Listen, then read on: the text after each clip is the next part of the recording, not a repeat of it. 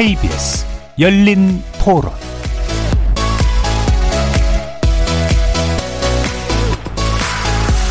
안녕하십니까. KBS 열린 토론 정준희입니다.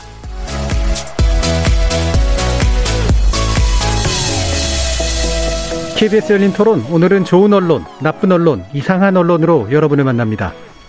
단계적 방역 완화 정책 시행의 주요 기준선이었던 코로나19 백신 완료율 70% 선을 훌쩍 넘기면서 정부는 코로나19 국내 첫 확진 사례 이후 1년 10개월여 만인 지난 1일부터 단계적 일상회복 수순에 돌입했습니다.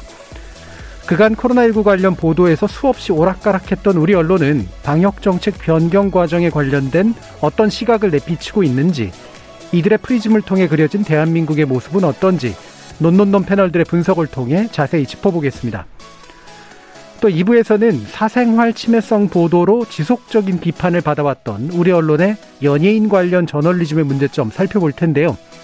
연예인의 사생활이 과연 어디까지 공개되는 게 맞는지, 파파라치 언론의 공격성과 무분별함은 또 얼마나 더 용인돼야 할지 최근 불거진 몇몇 사례를 중심으로 짚어보겠습니다.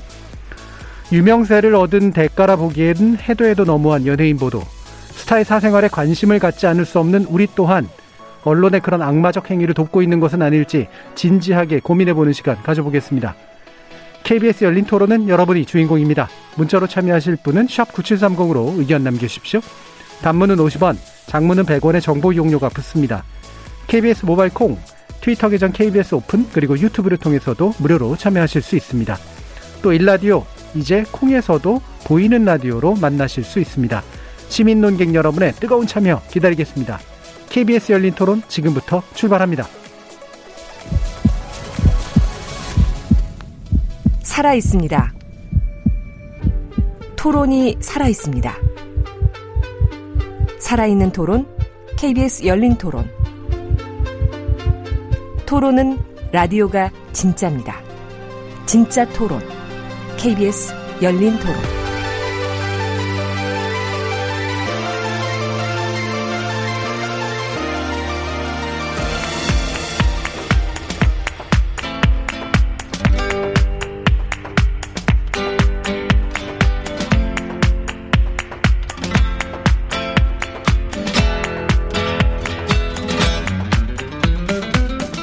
좋은 언론, 나쁜 언론, 이상한 언론?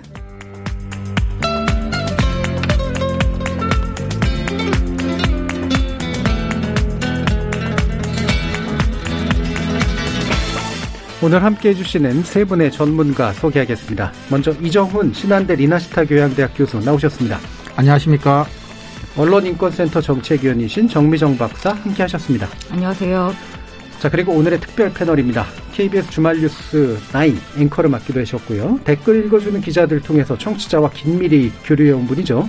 정현욱 KBS 기자 자리하셨습니다. 네, 안녕하세요. 정현욱입니다. 저희 논논논 고정 패널이신 민동기 기자님 오늘 함께하지 못하셔서 정현욱 기자님께 부탁을 드렸는데 흔쾌히 출연을 수락해 주셨습니다. 댓글 읽는 기자들 통해서 보여주셨던 날카로운 비평 오늘 아마 펼쳐주실 기회가 또 마련되지 않았나 싶은데요. 청취자 여러분께 인사 좀 부탁드리겠습니다. 네, 지금 이 스튜디오가 저희 댓글 읽어주는 기자들 녹음하는 스튜디오입니다. 예. 굉장히 친숙한데 작년에 교수님 휴가 가셨을 때 제가 하루 대탈한 예. 적이 있는데 답답하더라고요. 되게 예. 경론이 벌어지는데 예. 껴들 수가 없어서 그때 풀지 못한 답답함을 좀 예. 오늘 풀어놓겠습니다. 자 오늘은 경론을 그러면 펼쳐야 되는 일단 그런 상황인데 어, 평상시에는 경론까지 펼치지는 않고 한숨을 주로 쉬시죠 정의정 박사님께서. 자 오늘 논논논 일부 주제 어, 이른바 위드 코로나라고 부르는 이 지금의 현실에 대한 언론 보도를 평가해 보려고 합니다. 자, 나쁜 보도 먼저 살펴볼 텐데요. 성민정 박사님 말씀 주시죠. 네, 나쁜 보도를 우르르르르 가져왔습니다. 예. 근데 뭐 특별히 특이하거나 하지는 않습니다. 저희가 코로나가 발발한 초기부터 코로나 관련한 보도에서 저희가 문제점으로 지적했던 그 부분들이 여전히 개선되고 있지 않다라는 음. 차원에서의 어떤 나쁜 보도들이라고 볼 수 있을 것 같습니다. 저는 이제 그 나쁜 보도 유형 중에서 특히 백신으로 인한 사망을 부각시키고 과장하고 어, 오해하게 만드는 보도들을 가져와 봤는데요. 예. 어떤 특정한 언론사의 문제라고 보기에는 너무 많고 다수의 언론사에서 유사한 기사들을 다루었기 때문에 뭐 굳이 어떤 신문사, 어떤 언론사가 문제다라고 정리할 수는 없을 것 같습니다. 어쨌든 제가 가져온 기사들 대표적인 거 몇 개를 제목만 알려드리면요. 어, 백신 맞고 사망 1000명 넘어 여성 청소년 접종 반대 기자회견. 뭐 이런 뉴시스의 기사가 있습니다. 또 백신 맞고 사망 1000명 넘어 유족들 생지옥인데 인과성 인정 0%대. 또 백신 맞고 사망자 1100명 넘었다. 인과성 인정 단 2명. 그 굉장히 이제 유사한 예. 기사들입니다. 근데 이 기사의 뭐 내용을 굳이 말씀드릴 건 없을 것 같고요. 이 기사들이 나쁜 이유는 뭐 단순하고 아주 간단합니다. 그러니까 백신 맞고 사망 1000명. 뭐 이게 이제 문제인 거죠.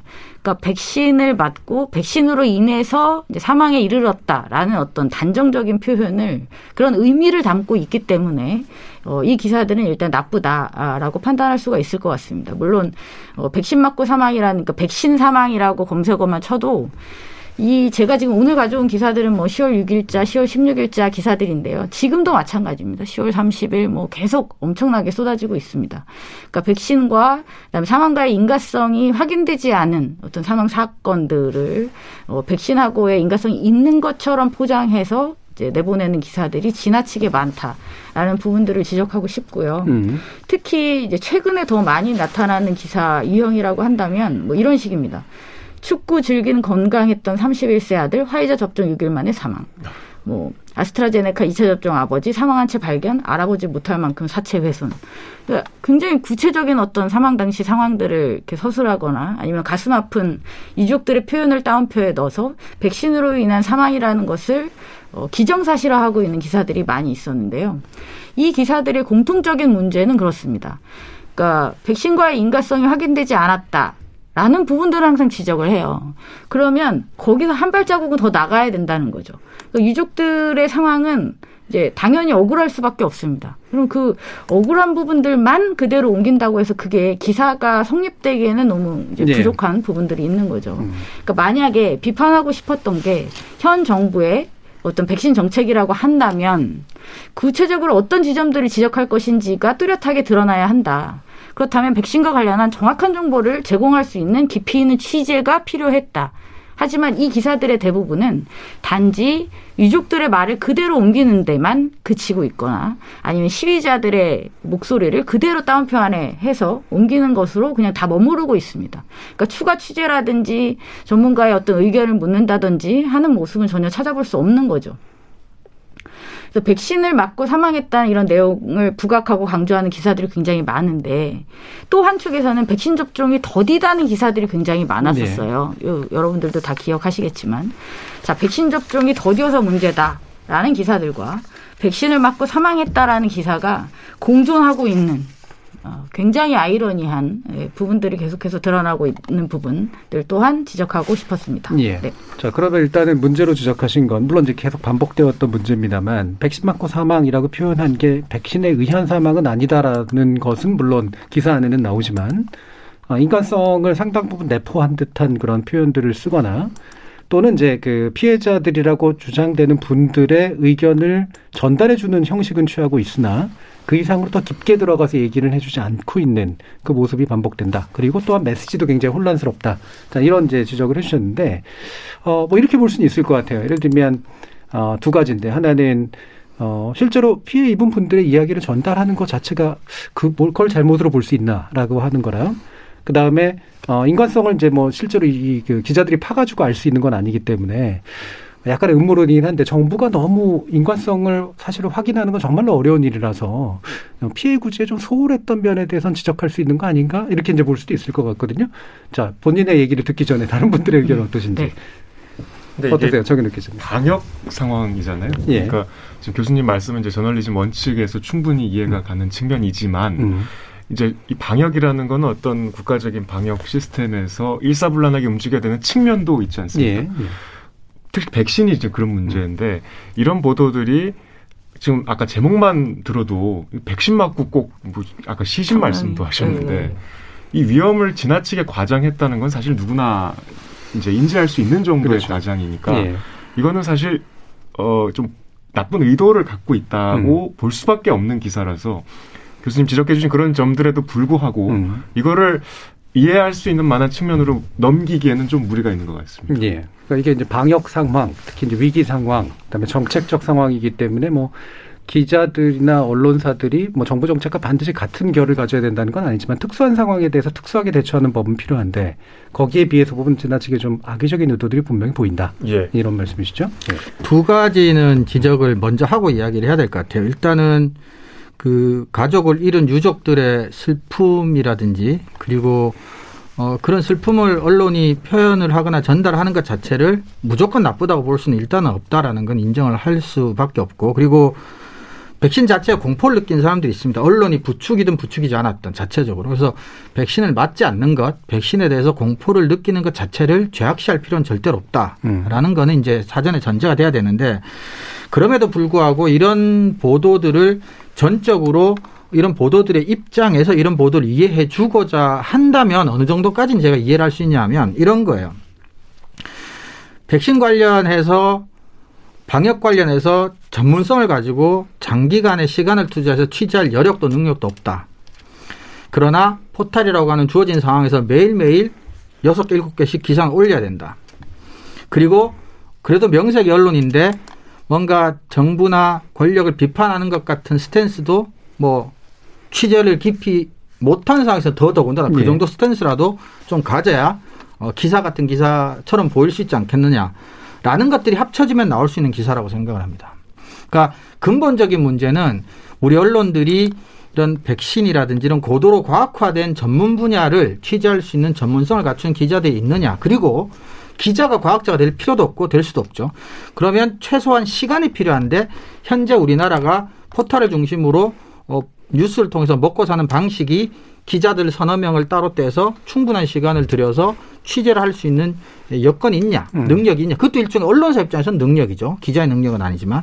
그런 점에서는 그런 점을 고려를 해보면 정미정 박사님 말씀하셨던 사람들이 백신 맞고 죽어가는 사람들이 너무 많다는 보도와 동시에 왜 백신을 빨리빨리 맞히지 못하냐라는 보도가 동시에 나올 수도 있는 거죠. 후자도 똑같이 설명할 수가 있습니다. 그럴듯하게 정부를 비판하는 것 같지만 취재를 간단하게 빨리 하는 정도 선에서 쓸 수 있는 적절한 어 그런 관점에서 적절한 기사라고 네. 볼수 있겠죠. 그래서 저는 어 좋게 보기는 힘들어요. 당장만 보세요. 가져온 기사가 세 개인데 두 개는 천명이고 하나는 천백 명이에요. 같은 날이고 같은 네. 날에 보도된 음. 기사들입니다. 그러니까 이런 정도도 확인이 정확하게 지금 안 되는 거죠. 자 그러면 이제 이렇게 볼 수는 있겠네요. 어, 지금 정현욱 기자님 같은 경우에는 기본적으로 나쁜 의도가 깔려 있다라고 이제 보신 거고 어, 이종훈 교수님 같은 경우에는 나쁜 의도는 일단 제외해 놓고라도 적어도 능력 능력이 안 되기 때문에 쓰는 기사를 그러나 팔아는 먹어야겠게 쓰긴 쓰게 된 그리고 기사 정, 기사의 외형은 갖춰야 되겠기에 음. 권력을 비판하는 형태는 취하고 싶고 음. 해서 나온 기사라고 그러니까 의도를 제외하고라도 그것 이상으로 해석하기는 힘들다. 그렇죠. 그러니까 만약에 얘기죠. 이제 그 억울한 분들의 어떤 의견을 전하거나 비판할 필요가 있어서 비판을 한다면 그 억울한 분들의 의견을 전할 때 그리고 비판을 할 때 적어도 이제 그 반대의 전문적 근거는 추구를 했어야 되는데 추구를 그것조차 안한 거죠. 그리고 음. 한두 마디 말을 따옴표를 따는 것으로 유족분들을 대상으로 취재를 했다고 보기도 힘들죠. 예. 사실은 어 가족이 사망한 유족들을 취재하는 것도 무리한 일이기도 하겠거니와. 네. 아니 심지어 그리고 유족들이나 이제 피해자 가족들의 목소리를 전달하는 것은 저는 이제 필요했다고 그 음. 부분에는 동의를 합니다. 근데 문제는 이 보도들이 다 지나치게 속보성이라는 거예요. 그렇죠. 예. 여전히 너무 속보에 집착하고 있는데 이것을 과연 경쟁하듯이 이렇게 빨리 내보내는 것이 그 정말 100번 양보해서 의미가 있었다고 칩시다. 그럼 그 다음에 후속 보도가 있어야 된다는 거죠. 음. 이게 벌써 발생 백신으로 인한 사망이라고 나온 기사들이 얼마나 오래 전부터 계속 나왔습니까? 적어도 8개월은 됐죠. 그러면 네. 그 이후에 뭔가 후속으로 붙어서 이것을 계속해서 파는 어떤 탐구하는 기사들이 기획 기사 정도가 있었어야죠. 그럼 음. 정부의 방역 정책이 도대체 뭐가 문제고 지금 이 백신이 어떠한 위험성을 안고 있는지라도 그러니까 본인들이 보도한 그 결에 맞춰서라도 저는 후속 보도가 좀 깊이 있는 취재에 근거한 보도가 있었어야 된다는 부분을 지적하고 싶습니다. 예. 약간 이런 면도 있는 것 같아요. 포탈 뉴스를 유심히 지켜보면 빠른 시간 안에 빨리 기사를 써야 되는데 어느 언론사도 누군가가 하나 어떤 보도를 하고 그 패턴이 그럴듯해 보이면 그 패턴을 음. 빨리 학습을 해서 계속 따라해요. 디지털 대응이죠. 네네네. 네. 일종의 디지털 대응, 한국형 음. 디지털 대응인데 이런 류의 기사도 아까 말했던 그런 모양새를 갖춰서 포털에 빨리빨리 올릴 만한 괜찮은 포맷이라고 언론인들이 판단을 하는 것 같아요. 음. 그래서 어느 순간부터는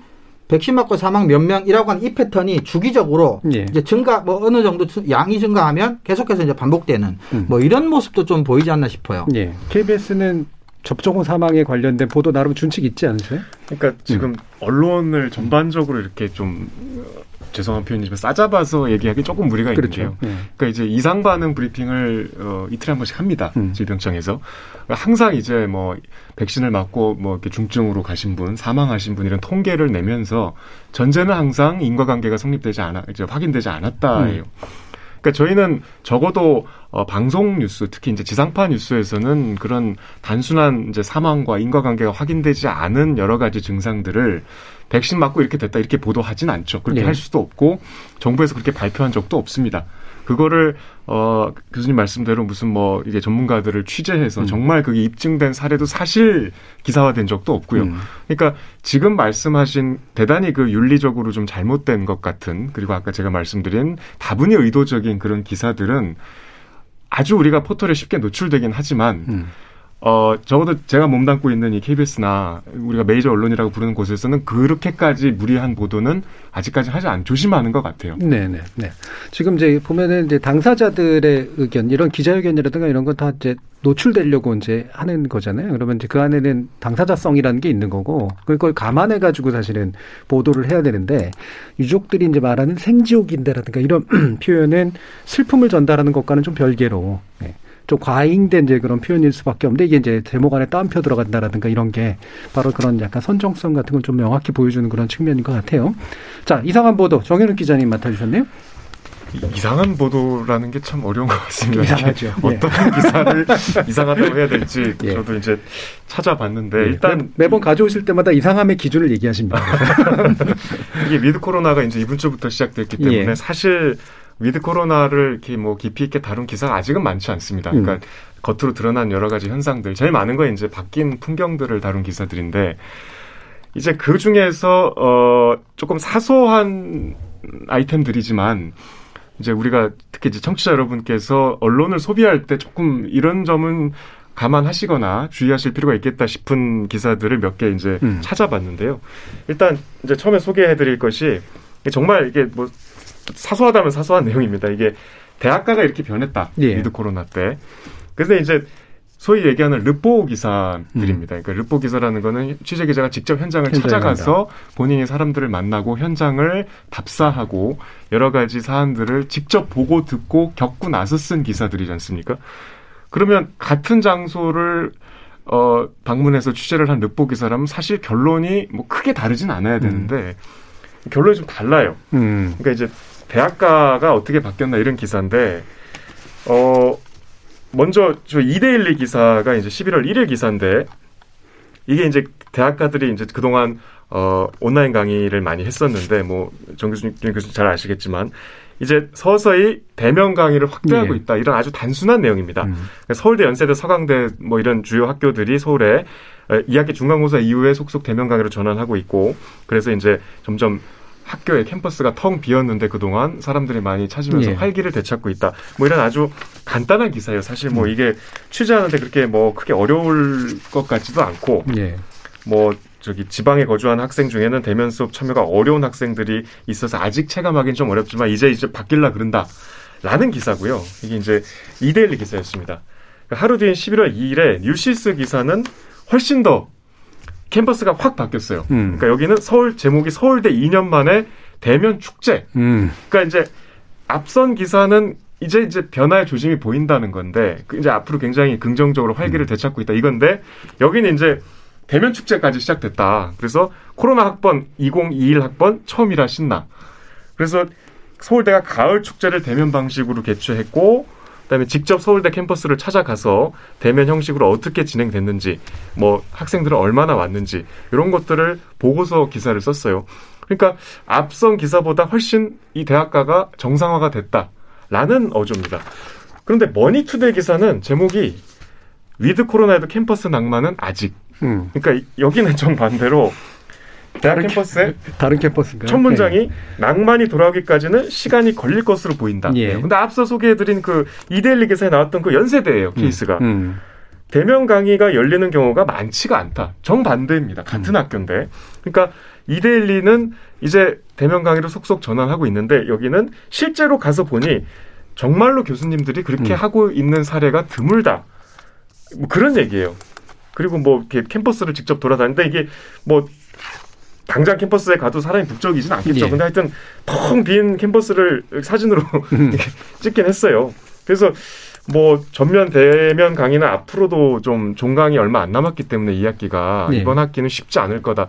대단히 비관적으로 썼습니다. 음. 그러니까 이 기사 세 개를 보면은 다 내용도 사실 다르고 이게 위드 코로나 때 대학이 어떻게 됐다는 건지를 사실 이 기사의 의도와 달리 전혀 파악할 수가 없어요. 네. 그러니까 사소한 아이템이지만 그렇게 어렵지 않고 또 대체로 사회부의 저연차 기자들이 취재하는 음. 아주 흔한 일반 어, 르포 형식을 취한 기사들이지만 요렇게 하면 좀 곤란할 것 같다. 기자들 예. 보기에. 라는 예. 생각이 있어서 일단 예. 소개해드렸습니다. 자, 이제 다 이제 르포 형식의 띤 기사인데 사실 르포르타주가 이런 게 르포르타주냐 싶은 뭐 예전부터도 이제 했습니다만 현장에 가서 정말 드러나지 않았던 것들을 확 이제 드러내는 현장감을 보여주는 것도 아니라서 근데 게다가 보는 시각도 다 다르고 흔히 말하는 이제 나쇼명 효과라고 이제 그러잖아요. 관찰자에 따라서 달라진 건지 현실은 똑같은데 어떻게 보세요, 이정훈 교수님?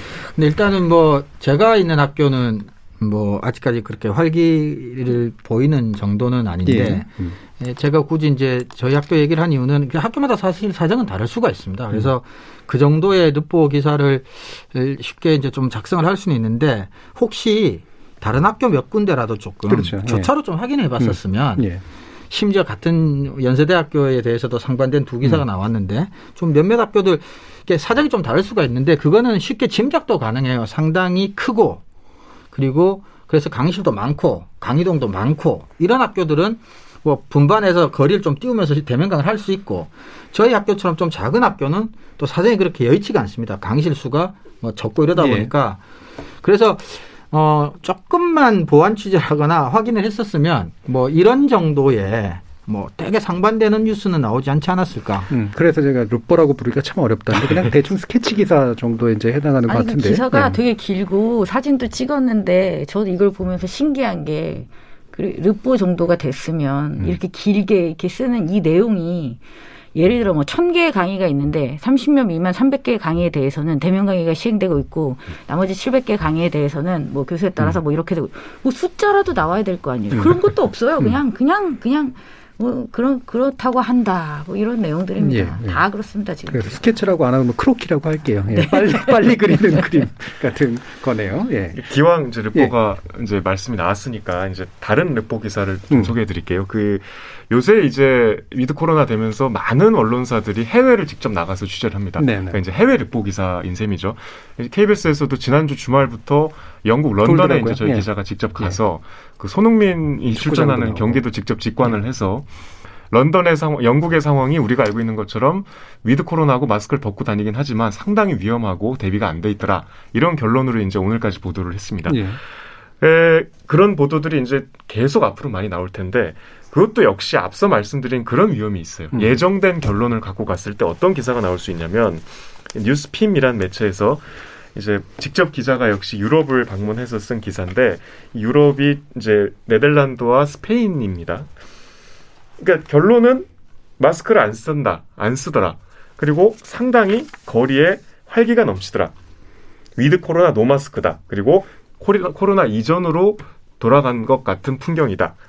뭐 이런 이제 스케치성 뭐 내용들이 쭉 나오는데 이게 사실 기사도 나왔습니다. 이 네덜란드가 가장 최근에 확진자가 다시 급증해서 그렇죠. 이 연합뉴스에서 다음 날, 그러니까 이 기사 저 뉴스핌 다음 날 나온 기사인데요.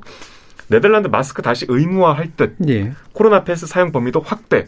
그러니까 위드 코로나 이후에 상황이 굉장히 악화돼서 지금 정부가 좀 나서서 뭔가 방역 대책을 강화하고 있다는 내용들이 분명히 나오고 이 유럽 네덜란드뿐이 아니고 이제 다른 나라의 사례도 뭐 오스트리아라든가 인접국들의 사례도 나오고 사실 저희가 아까 앞서 말씀드린 그 KBS의 영국 그 런던 취재도 결론은 어 준비가 안 돼 있더라. 음. 상당히 의료 체계가 위드 코로나 감당할 수 없더라였어요. 그러니까 이게 그 아까 말씀대로 그냥 현상만 보고 거리의 분위기만 보고 사람들만 구경하고 썼을 때는 상당히 기사가 위험해질 수 네. 있을 것 같아요. 충분히 그렇죠.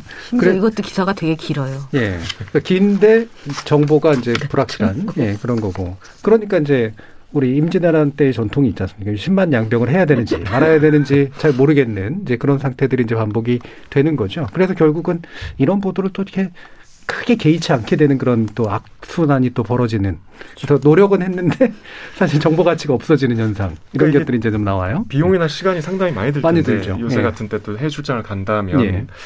과연 이걸 굳이 나가서 이렇게까지 쓸 필요가 있을까 하는 음. 기자들 근데 이거를 취재하려고 간 게 아니잖아요. 간 김에 그냥 이거 한번 이것도 써보자. 뭐 뉴스핌 기사는 네, 뭐 그런 뉴스핌 기자, 기사 같은 경우는 정확하게 뭐 그런 것 같습니다. 간 김에 어, 코로나 얘기도 한번 해보자라고 한 건데 그러기에는 너무 사변적인 이야기만 줄구장창 음. 늘어났을 뿐 핵심적인 정보는 거의 없다라고 볼 수 있을 네. 것 같습니다. 정은욱 기자님 또 이것저것 또 딴 것도 가져오셨다는데 어떤 많이 가져오셨어요? 네. 근데 이제 뭐 시간상 제가 네. 하나만 하나만 더 네. 이게 어, 아까 이제 맨 앞에 나쁜 보도에서 말씀 주셨는데 언론이 사실은 혼란을 만들어내는 경우도 있고 있는 혼란을 과장해서 좀 부추기는 경우가 있었습니다. 특히 이제 코로나 국면에서 그런 기사들이 많았고 교수님들도 많이 지적을 해주셨었는데 백신 이제 지금 현안은 위드 코로나 이후에 방역 패스인 것 같아요. 음. 방역 패스에 대한 여러 가지 불만들, 특히 이제 뭐 실내 체육 시설에 대해서 새로운 쟁점이 됐습니다.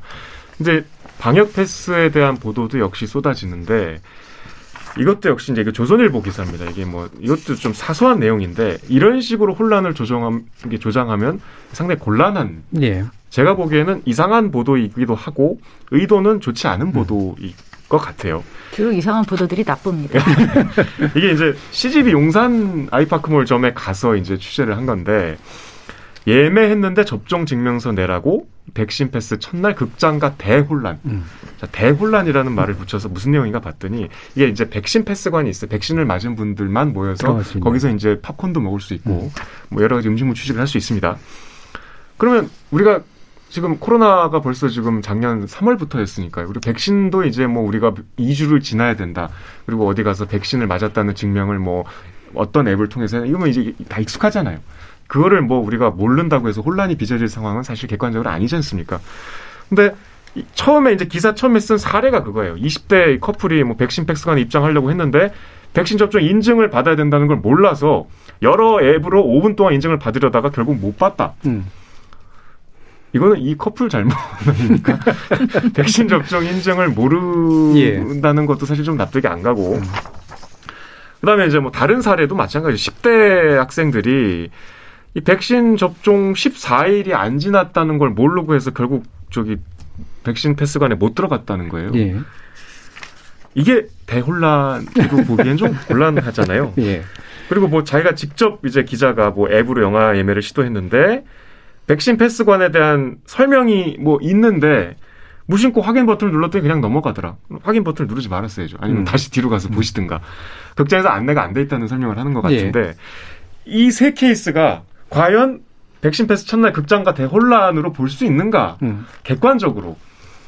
제가 이게 뭐 억지 비평을 하지 않으려고 참 많이 고민을 했는데 여러 번 읽어봐도 사실 이거는 제가 후배가 이렇게 취재했으면 이거는 기사를 낼 수 없다고 판단할 만한 기사 네. 같아요. 음. 그래서 이런 식으로 어, 혼란이란 말을 함부로 붙이고 뭔가 이게 이게 다 같이 이제 새로운 경험을 하는 상황에서 언론이 없는 갈, 저기 갈등이나 음. 없는 뭐 혼란 상황까지 만들어낼 필요는 없는데 그리고 그렇게 하려면 좀 설득력 있는 케이스를 취재를 해야 될 텐데 극장에서 대처를 못한 상황이라든가 이 기사는 적어도 그런 내용은 찾아볼 수가 없어. 예. 앞으로 예. 이런 기사가 더 확대될까봐 좀 예. 걱정이 예. 됩니다. 그렇게 이제 하는 쓰는 기사는 사실 위드 코로나 이전에도 똑같은 패턴이었죠. 그렇죠. 아까 정 기자님께서 이제 예.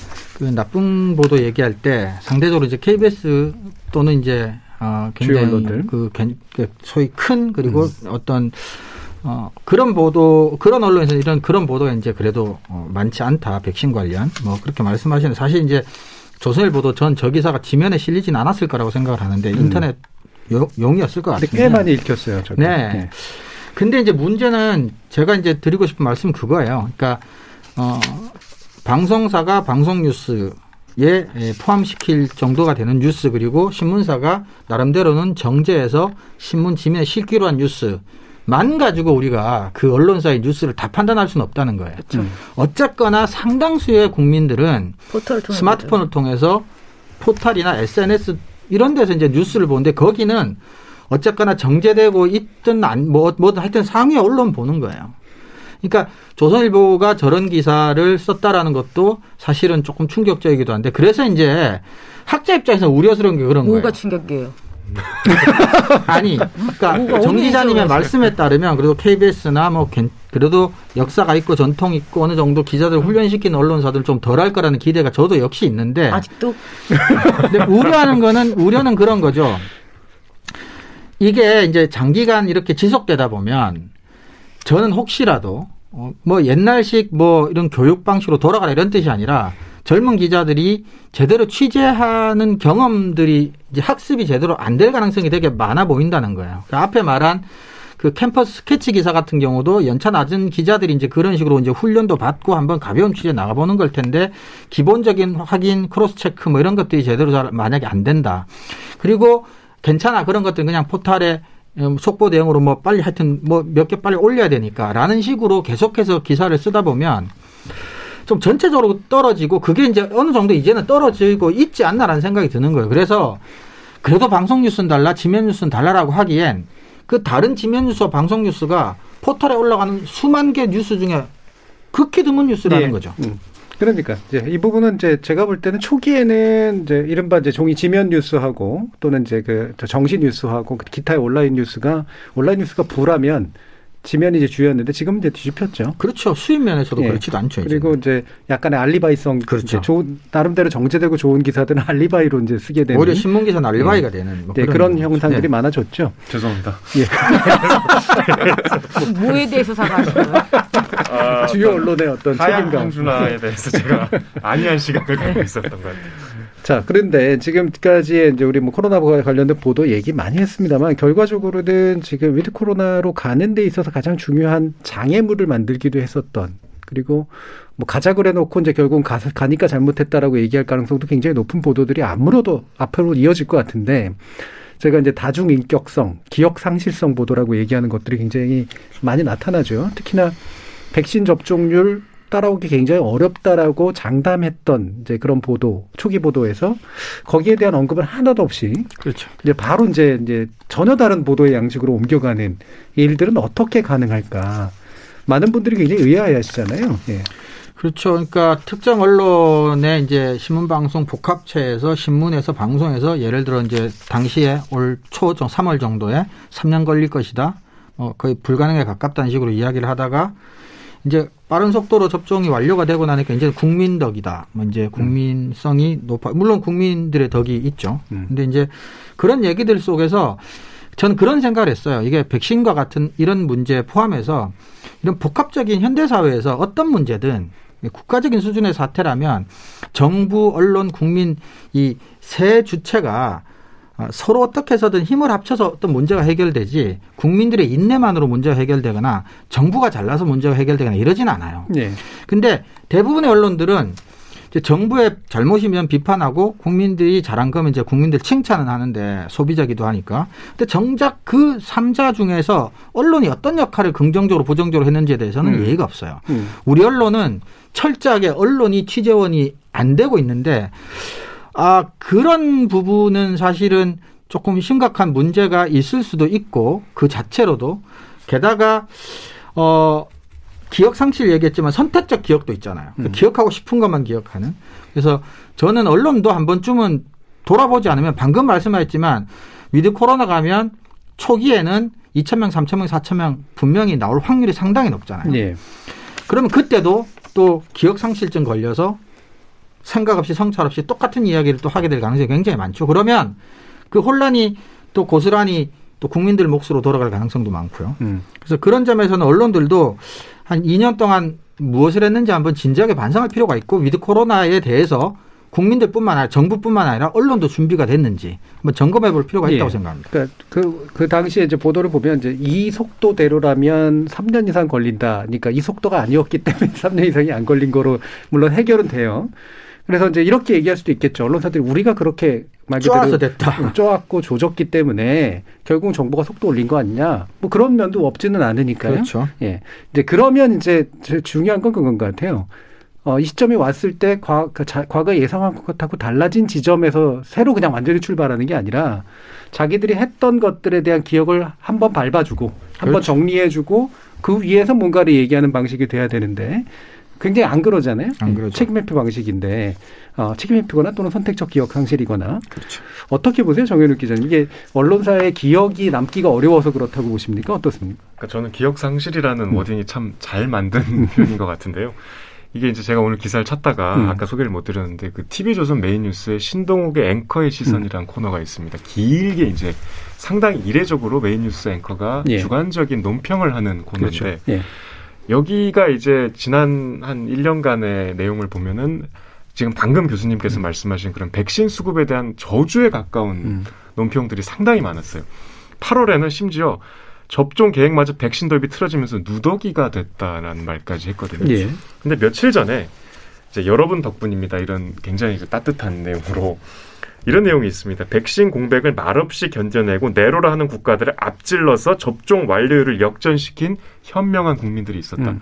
그러면 아까 앞서 말씀드린 이 누더기 하고 이 접종 완료율을 역전시킨 요 사이에 논리적 공백이 있지 않습니까? 그죠. 예. 이 백신이 없는데 국민들이 노력해서 맞을 수는 없잖아요. 그렇죠. 이 수급 상황이라는 것이 그러니까 저희가 정부 편을 들자는 음. 게 아니고 이 기사의 어떤 자가당착 이 사이에 무슨 말이 빠져 있어요. 그러니까 이게 선택적 기억 상실이 아니라 그냥 없던 일로 음. 음. 물론 이제 매일매일 daily 뉴스를 해야 되니까 뭐 자기의 논리적 일관성을 매일 체크할 수는 없겠지만 예. 아주 다분히 의도적이고 지속적으로 백신 수급에 대한 지적을 했거든요. 저는 그건 필요하다고 봅니다. 근데 갑자기 이렇게 거꾸로 백신 접종을 완, 완료를 역전시켜서 우리가 드디어 이걸 해냈다고 얘기를 하려면 이뭐 일회성이 아니고 정말 지속적으로 어떤 논리적으로 어떤 정파적인 목적을 가졌다고 보여지기까지 하는 이런 보도를 했다면 논평을 했다면 그 사이에 무슨 설명이 있어야 될 거니까. 예. 그러니까 이게 참 이게 좀 죄송한 말씀이지만 이 시청자를 바보로 하는 건지 음. 굉장히 좀 부끄러워요. 예. 그러니까 예전에는 이제 사실 휘발성이 좀 있었잖아요. 아무리 종이신문 남고 방송 테이프가 남는다고 하더라도 사실은 데일리 구조니까 휘발성이 그렇죠. 있어서 이게 시청자들도 같이 휘발되는 경향이 있었는데 요즘 온라인이기 때문에 휘발이 안 되거든요. 기록이 다 남고 박제가 되고 그러는데 그렇죠. 예전식의 패턴을 그대로 유지하고 있는 거고요. 제가 2년 반째 저는 토론 진행하고 있는데 다는 기억 못하지만 2년 반 동안 어떤 똑같이 반복된 주제를 어디까지 얘기했었는지는 기억이 나거든요. 그걸 토대로 얘기를 하는 게 맞는데 언제나 완전히 새로워진 맑은 정신으로 얘기하는 그런 게 의도일까 아닐까 예, 늘 궁금한 그런 영역입니다. 어, 좋은 보도까지 한번 또 짚어봐야 되겠네요. 음. 네, 그 with 코로나라는 말은 결국은 이제 단계적 일상 회복, 일상 회복이죠. 예, 저는 이제 이 아이템을 받고 어, 생각한 게 이제 우리가 회복하게 될 일상이라는 게 이제 코로나 이전과 동일한 일상일까? 좀 보다 정확하게 말씀드리자면 음. 그게 가능하다고 해도 그렇게 동일한 일상으로 돌아가는 게 옳을까? 이런 생각이 들었어요. 의문이. 그러니까 어, 세월호 때도 그렇지만 세월호 이전에도 우리나라에서 다리, 건물, 또 다른 많은 배, 비행기들이 그렇게 추락하고 사람이 많이 억울하게 목숨을 빼앗겼어도 또 계속해서 비슷한 사고들이 인재라고 불린 사고들이 생기고 그럼 우리도 이제 코로나와 관련된 실수를 했고 대가를 치렀고 전 세계적으로 아무것도 느끼지 못하고 또 다시 동일한 과오를 저지른다는 것은 이제 반복해야 하는 거라고 생각이 드는 거예요. 단순히 그냥 일상으로만 돌아간다면. 그러니까 네. 근본적인 문제는 이제 우리가 회복해야 될 일상이 어떤 일상이어야 될까라는 것에 대한 진지한 고민이 사회적으로 필요하다. 전 이제 그런 생각이 무뚝 들더라고요. 그러니까 네. 이런 혼란과 고통을 가져온 원인이 무엇일까? 사실은 환경적인 재앙이라고 봐야 되거든요. 코로나라고 음. 하는 거는. 근데 사실 이제 이런 문제를 이제는 신문 뉴스, 방송 뉴스가 사실 다루긴 조금 힘들 거예요. 지면 제한, 방송 시간의 제한이 있으니까 이런 것들은 좀 긴 호흡으로 다뤄줘야 될 필요가 있으니까 이제 그런 점에서 디지털 기술이라고 하는 건 이제 그런 지면이나 방송 시간의 한계를 좀 뛰어넘으니까 이제 그런 점에서 조금 좋은 뉴스를 하나 우연히 발견하게 돼서 제가 좀 소개를 하고자 합니다. 그 기사는 이제 경향신문에서 지면에 실리긴 했는데 사실은 이제 경향신문 지면에 원래 실린 건 아니고요. 코로나 위기와 밥상 너무나도 정치적인이라는 제목의 기사인데 이게 이제 그 경향신문에서 인문교양 뉴스레터를 이제 구독자들 중심으로 이제 이메일로 신청을 하는 사람에게 매주 한 번씩 이메일로 보내주는 예. 흔히 말하는 이제 디지털 저널리즘 한 유형인데요. 그러다 보니까 이제 긴 호흡으로 이렇게 기사를 쓸 수도 있고 또 디지털 기술이니까 이제 하이퍼링크 같은 것들을 계속 만들어 가지고 예를 들면 중간에 식료품 가격이 올랐다는 지점에 하이퍼링크를 만들어 누르면 식료품 인상과 관련된 자산 뉴스가 또 연결되는 이런 방식이에요. 그래서 이 이제 인문경 뉴스레터는 요 주제는 이제 코로나가 환경 문제와 연관돼서 특히 이제 식품 관련, 음식 관련으로 이렇게 한 건데 읽어보니까 그 코로나 관련 얘기도 있고 어 기아나 뭐 식량 위기 이런 얘기도 있지만 또 이제 관련된 책들을 몇 개 또 소개해주고 음. 연결시켜 줬더라고요. 그래서 저는 이제 아까 제가 가졌던 이런 의문들을 속에서 기사 좋은 기사를 찾다가 이 기사를 딱 발견한 순간 아 이런 게 필요하다라는 생각도 들었어요. 단순히 일상 회복과 관련해서 백신 패스가 어떻다, 뭐 코로나 뭐 백신 수, 뭐 접종률이 어떻다라는 정보도 굉장히 중요한 정보지만 차제에 우리가 언론도 그렇고 학계도 그렇고 어 이제 우리가 회복돼야 될 일상이 어떤 일상이어야 하는지 우리가 이 전 세계적으로 겪은 이 대가로 얻을 교훈이 무엇인지에 대해서도 좀 진작에 고민하는 그런 기사들 좀 필요하지 않을까. 더군다나 예. 디지털 기술을 활용해서 형식적인 측면에서도 이제 좋은 기사를 좀 발굴해서 전달해주고 싶은 마음도 예, 있었고요. 예, 예. 이게 사실 정확히 말하면 일상을 회복하거나 되돌리는 게 아니라 새로운 일상을 창조하는 걸 텐데. 그렇죠. 예, 그 부분에 연관된 정확한 문제의식이었던 것 같고 지금까지 우리가 내내 말 그대로 씹었던 안 좋은 것들을 정확히 뒤집는 방식의 좋은 기사였던 것 같아요. 어, 일부가 생각보다 좀 길어졌는데요. 어, 아무래도 with 코로나 가지고 할 얘기들이 좀 많았던 것 같고요. 이어지는 2부에서 유명인 사생활 부도에 관련된 이야기 좀 더 나눠보도록 하겠습니다. 여러분은 KBS 열린 토론과 함께하고 계십니다. Takita takita takita takita takita tadigenado tadigenado tadigenado ta takita takita takita takita takita tadigenado tadigenado tadigenado 물음표가 느낌표로 바뀌는 순간 KBS 열린 토론 KBS 열린 토론 좋은 언론 나쁜 언론 이상한 언론 2부에서는 언론인권센터 정책위원이신 정미정 박사, 정현우 KBS 기자, 그리고 신한대 리나시타 교양대학 이정훈 교수 세 분과 함께 유명인에 대한 사생활 보도 문제점 짚어보도록 할 텐데요. 어, 사실 연예인 보도 또는 연예인 저널리즘에 대해서는 저희가 한두 번 또 다룬 적이 있었기 때문에 그 전체적인 내용보다는 어, 최근에 이제 뭐 김선호 씨 케이스라든가 운동선수에 관련된, 어, 배구 선수에 관련된 케이스라든가 이런 것들이 이제 몇 가지가 나와서 이게 또 이제 흔히 말해서 이게 약간 계속 뒤집히는 그런 식의 이야기들까지 나오는 과정에서 여러 논란들이 있었잖아요. 그래서 과연 이 사생활의 경계라는 게 뭐냐? 어느 정도는, 어, 관용하고 좀 용납하고 인정할 수밖에 없는 부분도 있겠지만 심한, 정말 심하다라고 싶은 선은 어디냐? 라고 하는 부분에 대해서 얘기를 좀 해보고 싶거든요. 관련해서 정미정 박사님께서 좀 판을 깔아주시죠. 네.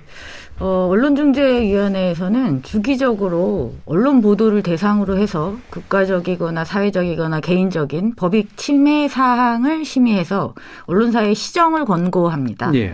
제가 2020년 그 결정 현황을 가져와 봤어요. 음. 원중위에서 결정한 2020년도 시정 권고 결정 현황을 보면 총계 935건이 이제 시정 권고 결정이 났는데 그 중에서 가장 압도적인 비중을 차지하고 있는 게 사생활 침해입니다. 음. 188건으로 20% 네, 정도. 제일 압도적인 게 됐네요. 압도적입니다. 네. 그리고 그 다음은 뭘까요? 그 다음은 음. 기사형 광고입니다. 16.8%고, 뭐 이걸 다 말씀드릴 음. 것 같, 필요는 없겠지만 이게 이제 압도적이에요. 이 두 개가 거의 압도적인 비중을 차지하고 있었는데, 그러니까 사생활 침해가 그만큼 일상적으로 보도를 통해서 이제 어, 일어나고 있다라는 걸 알 수 있고, 그럼 이 188건의 어떤 그 매체들을 한번 살펴보면, 어, 중앙 일간지나 지역 일간지는 좀 적습니다. 뭐 두 건, 일곱 건 정도인데 인터넷 신문이 압도적입니다. 또 네. 168건을 차지하고 있었던 걸 어, 확인할 수 있었습니다. 음. 확실히 이제 사생활 침해 부분이 문제시 되는 상황이 왔고 과거에 비해서 보면 확실히 계속 늘고 있는 추세인 것 같아요. 그리고 거기에는 인터넷 매체가 급증하면서 나타난 현상이 분명히 또 있는 것 같은데, 그렇죠. 어 이게 이제 참 그 실제로 이제 그 법적 제한들이 있잖아요. 그러니까 언론중재위원회에서 중재 결정도 물론 내릴 뿐더러 형법적인 처벌도 사실 충분히 가능한 그런 식의 영역인데 관련 제도 혹시 이종 교수님께서 얘기 좀 해주시겠어요? 사생활 침해 같은 경우는 법적으로 문제가 될 수가 있습니다. 아, 형법 제 307조 같은 경우에 공연히 사실을 적시하여 사람의 명예를 훼손한 자는 2년 이하의 징역 또는 금고 500만 원 이하의 벌금에 처한다라는 규정이 되어 있죠. 이른바 사실 적시 명예훼손인데 사실과 관련된 것이 사실로 밝혀졌다 하더라도 명예를 훼손한 경우에는 이제 처벌을 받을 수 있는 규정이 이제 있죠. 어, 그런데 이제 이게 언론에 이렇게까지 법적 처벌로 이어지는 경우는 사실은 별로 없는 것 같고요. 근데 제가 이제 취재보도 준칙이나 가이드라인도 조금 살펴봤는데 물론 주로 문제를 일으킨 언론들은 이런 보도 준칙을 이제 정비하고 있지 않은 소규모의 스포츠 또는 연예 전문 인터넷 신문들인 경우가 사실 대부분이긴 합니다만은 한겨레랑 조선 같은 경우도 보도 준칙에 설령 공인이라 하더라도 공적인 사항과 관계없는 개인의 내밀한 영역, 성생활, 질병, 가족사 등을 취재 또는 보도하지 않는다라고 명, 음. 명시로 밝히고 있고요. 조선일보 같은 경우도 공인의 사생활을 어, 고, 공인의 사적 행동, 공적 이슈를 제기할 때만 보도한다 이렇게 명문을 하고 있습니다. 물론 조선일보는 한겨레, KBS 같은 곳에서 연예인들의 굉장히 은밀한 사적 생활을 보도하는 경우는 거의 없습니다만 그래서 저는 오히려 법 규정이나 언론 보도 준칙 으로부터도 너무나 자유로운 일부 이런 인터넷 언론들의 의식이 제, 저는 소신 문제의식이라고 보는데 조금 오래됐지만 제가 디지털 언론 윤리 이 체계를 만드는 연구 용역을 제가 받아서 한번 한 적이 있는데 그때 인터넷 신문 관계자들 간부들을 제가 인터뷰를 해봤는데 당시로서 제가 굉장히 충격적이었던 건 뭐냐면 그분들은 스스로를 언론인으로 그리고 자기들 회사를 언론사로 어, 규정하지 말아달라는 얘기까지도 했었어요. 예.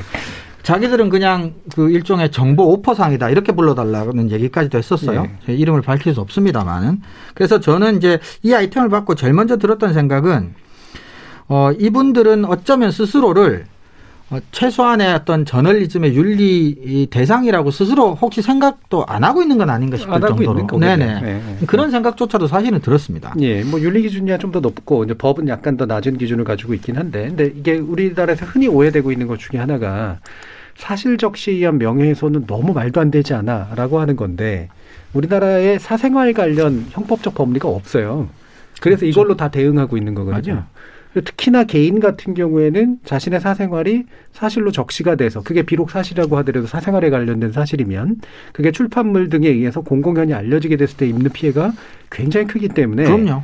이걸 형법적으로 다뤄주지 않으면 민사적으로 다루기도 굉장히 어려운 그렇죠. 그런 문제가 있습니다. 그리고 공인 같은 경우도 사실 사생활에 다룰 이유는 없잖아요. 없죠. 그래서 공인에 대한 사실 적시가 공익적 목적에서 조각된다. 다시 말하면 면책된다라는 중요한 이유는 공인의 쓸데없는 사생활을 다루는 부분은 여기서 빠지는 거죠. 그렇죠. 예, 공적인 공적인 관점에서 예, 사안에서 사생활이라도 조금이라도 그렇죠. 관련돼 있으면 물론 이제 다루는 건데 그래서 예전에 조선일보가 최동욱 검찰총장의 혼외자 문제를 다룰, 때 이게 이제 어, 면책 가능한 그렇죠. 공적 사실이냐 아니면 이제 개인의 사생활인 거냐 이제 이 부분에 가지고 이제 논쟁도 좀 있었던 상황이에요. 그렇죠. 정영 기자님 이런 상황을 어떻게 보세요?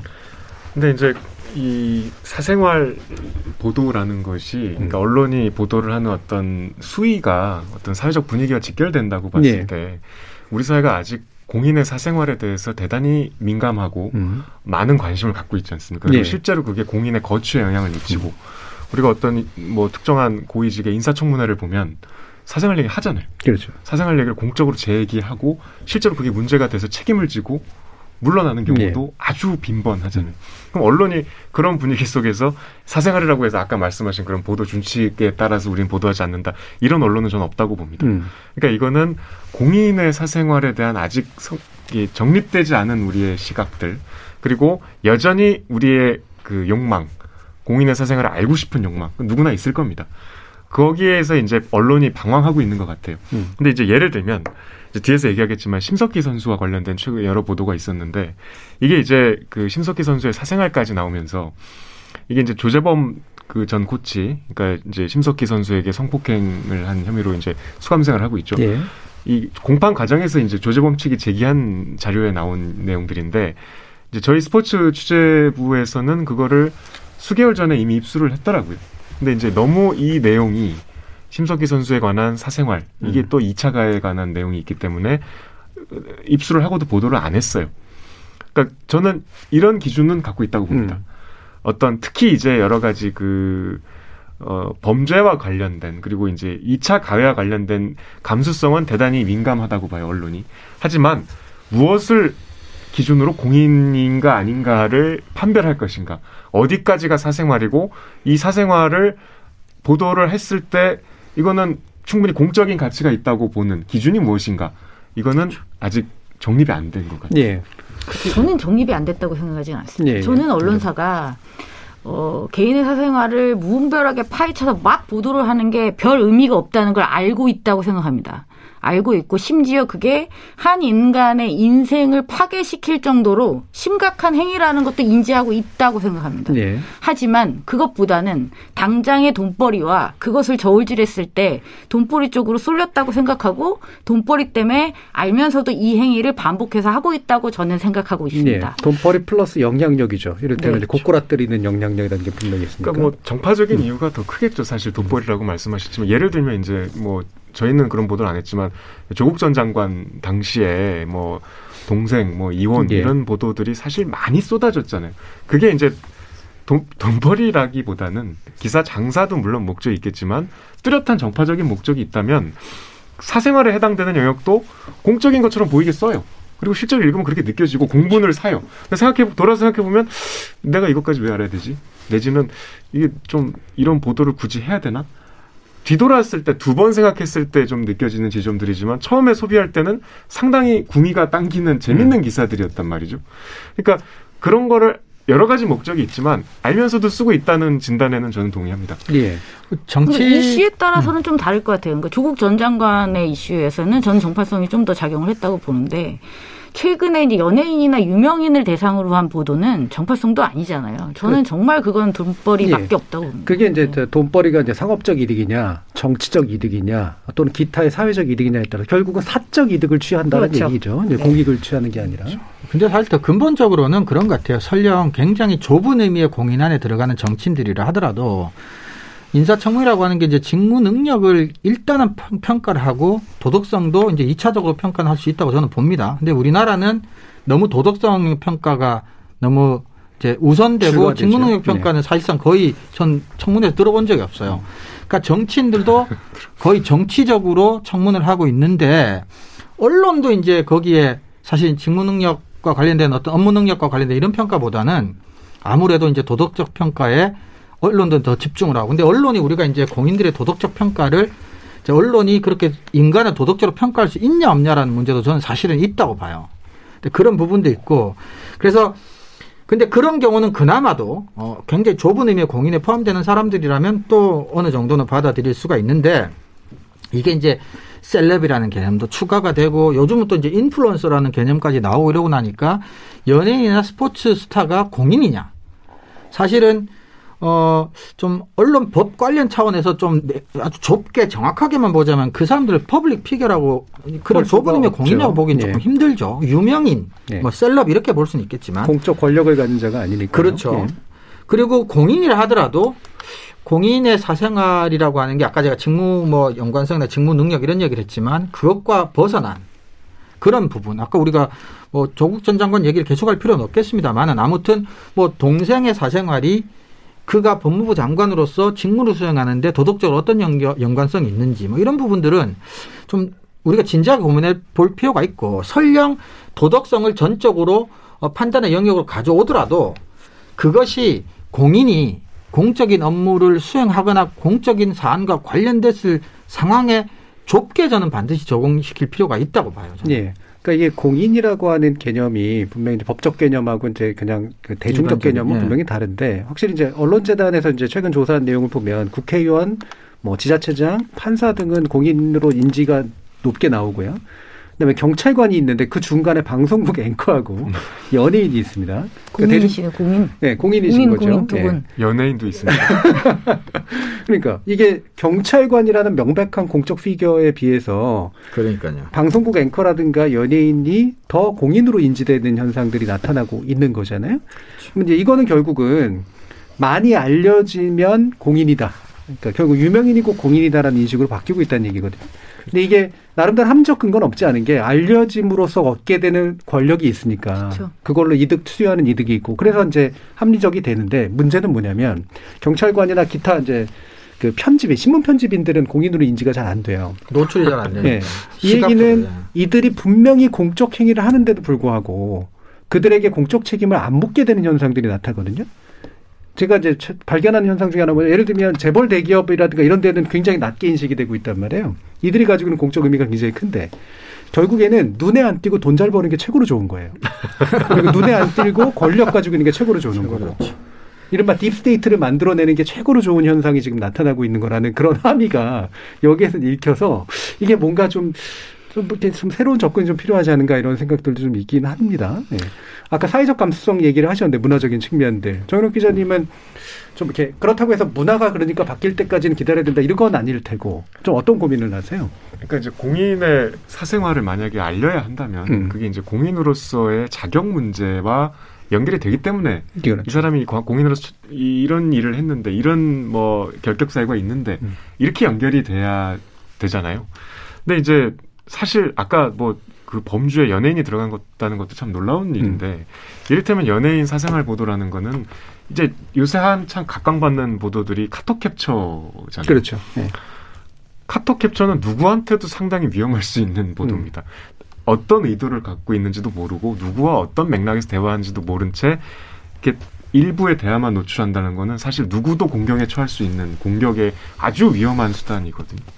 그러니까 그런 보도를 통해서 드러나는 사생활들이 과연 그 사람이 공인으로서의 역할 수행과 어떤 연관성이 있는가를 생각해 봐야 하겠지만 음. 사안의 폭발력과 선정성 때문에 보도를 보통은 하겠죠. 예를 들면 이제 어 저희가 이제 제일 고 제가 스스로 제일 좀 자괴감을 느끼는 엠, 소위 얘기하는 엠부시 음. 탐사 보도할 때 이제 예, 항상 예. 마무리를 엠부시로 하거든요. 어떤 이제 공직자 혹은 뭐뭐 뭐 알려진 뭐 재벌에 관련된 사람일 수도 있고 이 의혹을 이제 쭉 보도한 다음에 마지막은 숨어 있다가 이제 마이크를 들이대고 네, 반응을 묻는 겁니다. 근데 사실은 교수님도 잘 아시겠지만 그런 보도는 그, 그 당사자가 말을 하는 법이 없어요. 네. 그 망신 주는 거거든요. 음. 이거 어떻게 생각하세요? 그거를 생각할 틈도 없이 저라도 대답 못할 것 같아요. 갑자기 일상의 공간에서 숨어 있다가 튀어나가서 마이크를 들이대고 의견을 빨리 말해라. 카메라를 들이대고 어떻게 보면 상당히 무례한 취재이기도 예. 한데 예. 그게 이제 분명히 공익적인 목적이 있을 수는 있겠습니다. 예를 들면 뭐 전두환 전 대통령 골프장에 골프 치고 있는데 그렇죠. 난입해서 예. 얘기 저는 그건 충분히 가치가 있는 MBC고 무례함이라고 봐요. 가치가 음. 있는 무례함. 근데 대체로는 이게 MBC의 목적이 많이 퇴색되고 있거든요. 이게 그냥 그 사람이 좀 곤혹스러워하고 도망가는 걸 이게 여러 번 이제 저 재미를 봤기 때문에 그러니까 이 부분에서 어디까지 우리가 선을 지켜야 하고 어떻게 이거를 다뤄야 하는지가 이것도 역시 아직 정립이 안 된 것 같아요. 예. 안할 수도 없고 어떻게 해야 될지. 음, 제가 예전에 프로그램에서 한번 얘기한 적이 있는데 제가 해석하는 그런 부분은 우리나라가 명백히 상식적으로 어긋난 행동을 한 공적 인물들에 대한 공적 처벌이 미약했기 때문에 사적 처벌과 명예형에 굉장히 좀 치중하는 성향들이 좀 있어요. 적어도 망신이라도 주자. 그 다음에 창피하게라도 만들자. 그래서 얼굴 못 들고 다니게 하자. 그렇게 해야지 뭔가 보상받는 느낌이 드는 구조라서 결국 공적 처벌의 엄밀함을 살리지 않으면 이 사적 처벌을 통해서 뭔가 만족감을 느끼는 구조는 쉽게 안 사라질 거다. 이런 생각 같은 게 좀 있긴 있어요. 공적 처벌을 네. 어떻게 음? 강화시킬 수가 있어요? 공적 처벌을? 예를 들면 무조건 집행유예 뭐 2년 뭐 재벌 그렇죠. 뭐 이런 거라도 네. 제대로 하면 예를 들면 교수님 말씀 그런 것 같아요. 국민들 입장에서도 이런 보도를 보고 막말로 약간 짜릿함을 느낀다면 그게 일종의 사적 처벌에서 오는 짜릿함 같은 거라는 거죠. 그렇죠. 몰래 네. 숨어서 권력을 누리고 단물 다 빨아먹다가 한 번 정도 나오면 괜히 뭐 환자 보고 휠체어 타고 나와서 음. 집행유예 받고 나가고 뭐 이런 것에 대한 그럼 그 사람들에 대한 어떤 사적인 뭐 이런 보도가 나오면 그 순간은 약간은 음. 보상 심리 같은 게 작용하는 게 아닐까라는 생각인 것 같은데 근데 우리가 지금 좀 다른 차원의 얘기를 두 가지를 지금 동시에 하고 있는 것 같아요. 그러니까 누가 봐도 좁은 의미의 공인인 사람들이 어떤 도덕적인 또는 사생활 이런 얘기하고 우리가 지금 얘기한 어떤 연예인이나 스포츠인의 과도한 사생활을 폭로하는 것하고는 좀 다르죠. 또 다른 차원인 것 같아요. 예. 그러니까 그게 이제 그래서 연장이 된다는 거죠. 네네네. 그래서 쉽지가 않은 것이요. 예. 예를 들면 이제 작년에 서울대 이영훈 교수님 있지 않습니까? 그 위안부에 대해서 상당히 예. 그 이제 왜곡된 발언을 하셨는데 MBC 기자가 집 앞에서 기다리고 있다가 카메라를 들이대고 하다가 MBC 기자를 때렸잖아요. 음. 그게 그대로 보도 나 헤드라인까지 나갔습니다. 그럼 이거 이제 물론 이제 그 이영훈 교수의 당시의 대처가 대단히 부적절하긴 했지만 누가 봐도 그 집 앞에 그냥 산책하러 나온 차림이었고 갑자기 이제 이제 어, 취재를 시작했기 때문에 일상을 침범한 것도 팩트죠. 이영훈 교수가 공인의 범죄에 들어가느냐도 사실 굉장히 논란거리일 수 있고, 그러니까 그 보도를 어떻게 봐야 되는가가 상당히 어려운 것 같아요. 네. 잘한 거냐 못한 거냐가 결론이 좀 어려운 것 같습니다. 음. 이런 지점에서 우리가 좀 헷갈리는 것 같아요. 음. 그러니까 두, 두세 가지 정도 저는 따로 떼서 우리가 생각할 수 있다고 봐요. 그러니까 누가 봐도 어, 공인에 대해서 또는 뭐 좁은 의미의 공인은 아니지만 일반인들이 공인이라고 느끼고 있는 사람들의 개인적인 문제라 하더라도 그게 공적인 사람과 연관이 되는 이영훈 교수 같은 경우는 대학 교수가 공인은 절대로 아니죠. 암만 넓게 봐도. 하지만 그 사람의 책 발언이 공적인 이슈에 개입하고 있기 때문에 네. 이거를 갖다가 학술적 용어는 이제 상황적 공인이라고 음. 하는데 공인이에요. 그 순간만은. 네. 근데 어쨌거나 그걸 이제 보도를 한다 안 한다 해서 한번 언론사들이 각자 판단할 수가 있고요. 두 번째는 뭐냐면 보도를 할 때 어느 정도로 보도하느냐예요. 우리가 이제 뭐 교과서에서 나오는 과거에 우리가 옐로 저널즘을 하는 이제 뭐 18세기 말 보도가 뭐냐면 사망했다가 아니라 검시관에 돈을 주고 들어가서 칼 자국이 일곱 개고 여덟 개고 칼 자국 몇 센치고 뭐 깊이가 몇 개 이런 걸 다 기술화 그러니까 그렇게까지 갈 거냐 아니면 그냥 사망했다라고만 보도할 거냐 차원에서 또 선택이 하나 있어요. 그리고 나머지 세 번째 단계 수준은 뭐냐면 정말 공적 가치가 없는 사안 그냥 그냥 연예인의 사생활, 이혼 문제 이런 것들은 진짜 어 우리가 흔히 말하는 중앙지, 지상파 방송, 뭐 종편 이런 수준에서는 정말 다룰 필요가 있느냐 없느냐 를 고민해 볼 필요가 있는 거죠. 예.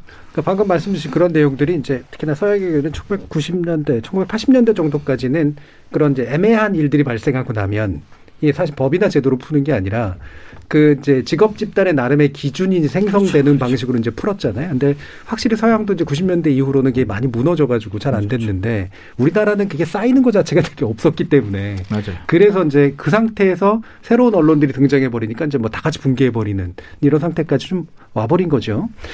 자, 그럼 뭐, 뭐 시간이 좀 많이 됐기 때문에 뭐 마지막으로 어떻게 이게 사실 핵심은 오늘은 이제 실질적으로 정말 누가 봐도 공인이나 상관적 공인이 아니라 연예인처럼 부럽고 나보다 돈 많이 버는 사람 같고 결국은 명성으로 먹고 사는 사람을 한 방에 고꾸라뜨릴 수 있는 이 사생활 취재와 그걸 소비하는 우리들 이라고 하는 것이 실제로 공무 관계를 맺고 있다라고 저는 판단을 하기 때문에 여기에 대해서 우리가 좀 어떤 접근들을 했으면 좋겠는지 뭐 간단히 한 1분씩 한번 얘기를 해보시죠. 네, 정무정 박사님. 그 언론사와 연예인의 관계를 본다면 연예인은 절대적으로 의릴 수밖에 없다고 봅니다. 음. 그러니까 이미지로 먹고 사는 직업이고 또 언론에서 어떻게 보도되느냐에 따라서 정말 앞길이 달라질 수 있는 그런 약점을 잡은 거죠. 약점을 알고 있기 때문에 언론사가 또 그렇게까지 할 수 있는 거고 많은 그 연예인들이 댓글을 쓴 네티즌을 고소하고 어, 신고한 적은 있어도 언론사를 상대로 법적인 소송에 나선 적은 거의 없습니다. 네, 그렇죠. 특히 연예인들 같은 약자니까 경우는 그렇죠. 약자이기 때문입니다.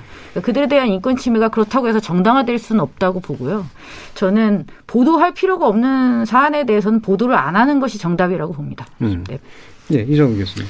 어, 저도 비슷한 생각인데요. 공인의 범위, 공인의 기준 이런 것을 고민하기 전에 더 먼저 제기돼야 될 질문은 그럼 공인이라 하더라도 그들에겐 보호받을 인격이 없나, 어, 사생활이 없나라는 질문으로 가야 될 것 같아요. 그래서 어, 우리가 흔히 말하는 뭐 어, 정상적인 이런 표현 죄송합니다만 언론에게는 어, 공적인 인물이 공적인 사건에 관여했을 때로 어, 공인의 사생활 보도는 국한돼 굉장히 좁게 국한돼야 된다고는 말씀드리고 싶고 유튜브, 디스패치, 그 다음에 인터넷의 연예 전문 언론이라고는 삼자 관계에서 악순환되면서 재생산되는 연예인들의 그리고 스포츠 선수의 지나친 아주 좁은 의미에서 사생활 보도는 저는 어떤 형태로건 좀 사라져야 될 필요가 있다. 강제로 어떻게 할 수 있는지 없는지까지는 모르겠지만 사실 그쪽에서 나오는 그런 보도들이 좀 더 질적으로 좀 심각한 수준에 있는 예. 게 아닌가 싶습니다. 저는 언론중재법 뭐 얘기 나오면서 어, 사실 징벌적 손배제 얘기할 때 예, 이게 민사 쪽을 훨씬 더 강화해서 특히 이 사생활 침해 영역에 대한 그렇죠. 상당한 징벌들을 내리, 내리는 건 반드시 필요하다라고 이제 아, 저도 그런 네. 점에서는 상당히 필요하다. 그런 부분 제도적인 맞습니다. 부분도 좀 고민돼야 될것 같고. 지금 시정 권고는 강제력이 없죠. 전혀 없습니다. 전혀 없죠. 네. 자, 정현우 기자님. 근데 이게 실제로 어렵습니다. 음. 예를 제 갑자기 생각이 났는데 2년 전쯤에 우리 배우 장동건 씨, 주진모 씨와 그 이렇게 대화가 공개됐었잖아요. 예, 예. 굉장히 그 부적절한 막 그 여성에 대한 여성관도 드러나고. 그럼 제가 되묻고 싶어요. 이 현장 취재하는 기자라면 그런 걸 입수했을 때 이거는 이제 공인이라고 아까 말씀하신 연예인의 도덕성과 연결됐다고 볼 수도 있습니다. 음. 그럼 이거를 어떻게 처리할 것인가? 음. 경론이 벌어지겠죠. 이게 공적인 가치가 있다고 보는 의견도 분명히 있을 겁니다.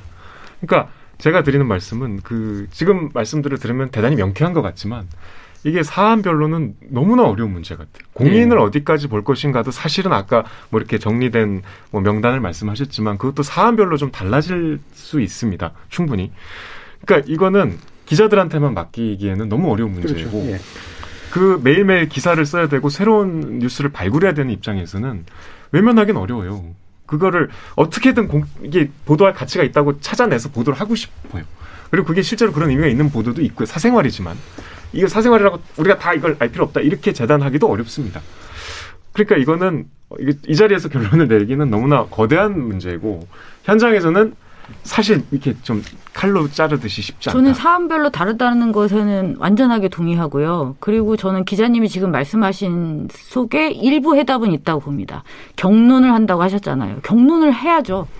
경론의 결과가 좀 안 좋아서 경론을 안 아니 네. 경론을 네. 안 하고 그냥 쓰, 쓰는 게 너무 많잖아요. 예. 경론을 한다는 건 어쨌든 논쟁 지점이 있다는 것이고 토론을 계속 거친다는 거니까 저는 거기까지가 할 수 있는 최선일 수도 예. 있다고 봅니다. 예, 뭐 저널리즘의 특성이 원래 그런 거니까. 근데 저는 제도의 힘이 상당히 필요하다고 보는 게요. 어, 그렇게 경론을 벌어서 저널리즘 판단을 내린 것과 사회적으로 법으로 판단해낸 것에 충돌할 때가 있거든요. 그렇죠. 근데 제가 볼 때 아까 그 사례는 저는 안 하는 게 당연히 맞는 사례라고 이제 저는 네, 생각을 하는데 마찬가지입니다. 법은 저는 그래서 그걸 처벌을 해야 된다고 생각을 해요. 근데 만약에 저널리즘을 하시는 분들이 그럼에도 불구하고 법을 어김에도 불구하고 가치가 있다고 하면 밀어붙여야죠. 예. 그 회사가 뒷받침을 해줘야 되는 거고. 그렇죠. 예. 저는 이 사이의 문제가 결국은 다이내믹스가 우리 사이로 좀 더 나은 대로 가게 만들지 않나 이런 생각을 좀 하고요. 뭐 더 얘기했으면 좋겠습니다만 시간이 좀 많이 지나서 오늘 토론은 이것으로 모두 마무리하겠습니다. 오늘 귀한 토론 함께해 주신 정현욱 KBS 기자님 그리고 신한대 리나시타 교양대학 이종희 교수님 언론인권센터 정책위원이신 정미정 박사님 세 분 모두 수고하셨습니다 감사합니다. 고맙습니다. 고맙습니다.